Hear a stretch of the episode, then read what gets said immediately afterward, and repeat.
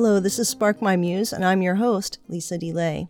Today is Soul School, Lesson 193 The Last Prayer of Thomas Merton.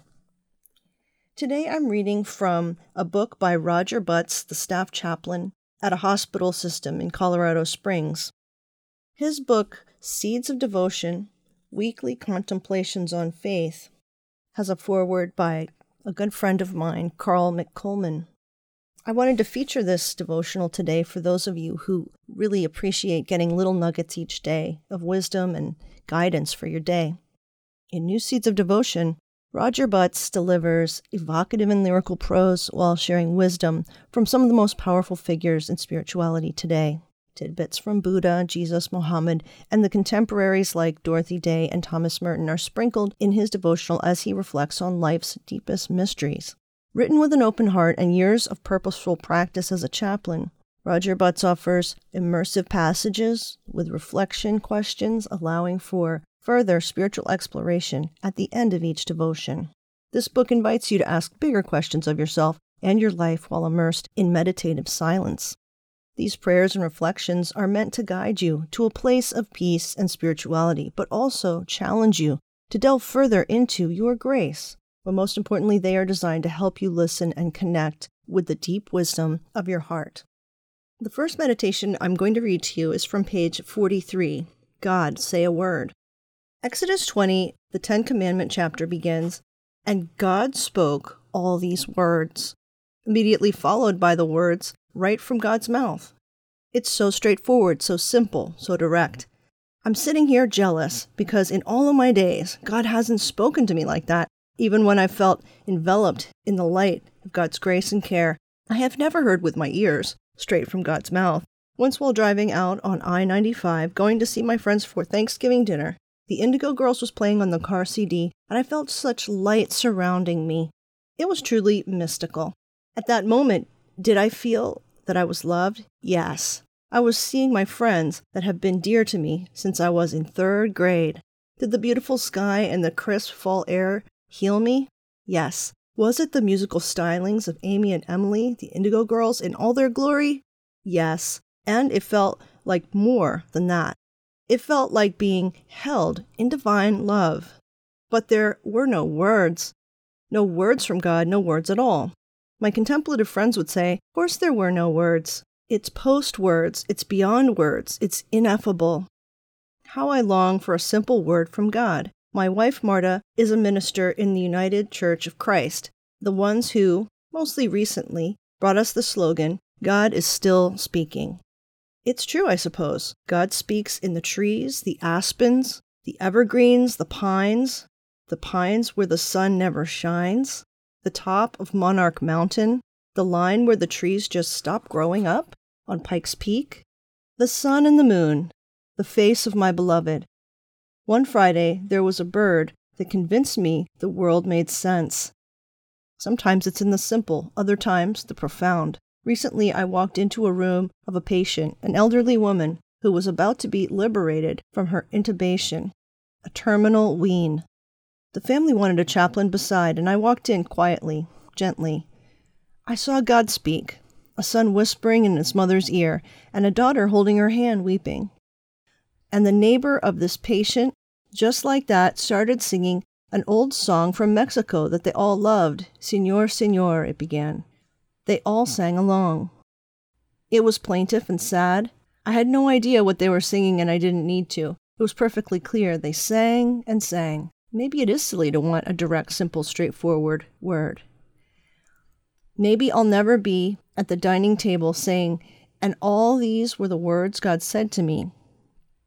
Maybe God only speaks through the loving neighbor who knows the song that is just right for the occasion.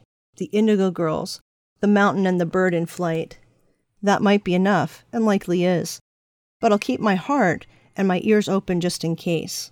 And then to the prayer Listen, be quiet, be still, be gentle. Relax your jaw, loosen your shoulders. Listen, be gentle be still. Be quiet. Let the silence and the stillness make sacred the place you're in right now. Look at the light, or the table, or the cloud, or the moon, or the sun, or the wild wind through the wild trees. They too are a sacred text. Listen, be still, be gentle, be quiet. The world does not need your words. Let your mind crawl into your heart space and let it take a nap for a little while. There's nothing to think, there's nothing to know. Surrender to that silence. Let a still, quiet, gently keep you just for a while. Amen. And here are the reflection questions at the end. What is your relationship to silence? What is a way you, quote, hear, unquote, God? Have you ever been going along and had an epiphany, a revelation, like during my trip out to the suburbs listening to the Indigo Girls? What do you think of that very religious, very spiritual word, surrender? Whose silence are you? That's a meditation from Seeds of Devotion, Weekly Contemplations on Faith by Chaplain Roger Butts. I was particularly drawn to the meditation called Thomas Merton's Last Prayer, and I wanted to read it to you, including the reflection questions. It can be a kind of meditative aspect to your day today. And I hope you can soak these in deeply, feel the love of God. First, there is a verse from John 15 5. I am the vine, you are the branches. We abide in one another, we endure. He writes, I cannot describe the impact Thomas Merton has made on my life. He was a writer and the child of artists. He lived in New York and as a young man converted to Catholicism and in looking for a depth of spirituality became a monk. He lived in the Abbey of Gethsemani in Kentucky and wrote about silence, politics, peacemaking, nonviolence, and the way of Jesus. He deeply appreciated the Buddhist way as well. Without New Seeds of Contemplation, which is Merton's book, I could not be a Christian or a contemplative no matter how much I came up short in being both. Merton is my constant companion. In 1968, the Catholic monk and writer Thomas Merton was given permission to travel to Asia to give both talks at a few conferences and to experience the vast wisdom of Asian religious traditions. A month before his death in Bangkok, Merton wrote, I hope I can bring back to my monastery something of the Asian wisdom with which I'm fortunate to be in contact. At some point in his sojourns, he made a pilgrimage to the Buddhist caves Polonnaruwa. He encountered a series of Buddhas, quote, barefoot and undisturbed, unquote. Looking at these figures, I was suddenly and almost forcefully jerked clean of the habitual half tried vision of things, and an inner clearness, clarity, as if exploding from the rocks themselves, became evident and obvious. Thomas wrote in his journals.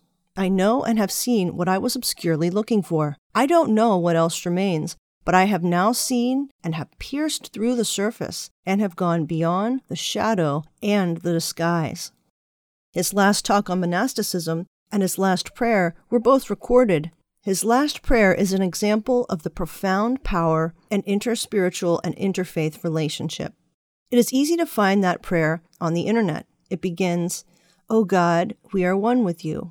I wish everyone in the whole world could read that prayer and absorb it. I encourage you to read it and read it again. Then, after that meditation, comes a prayer area. And here is the prayer for us today.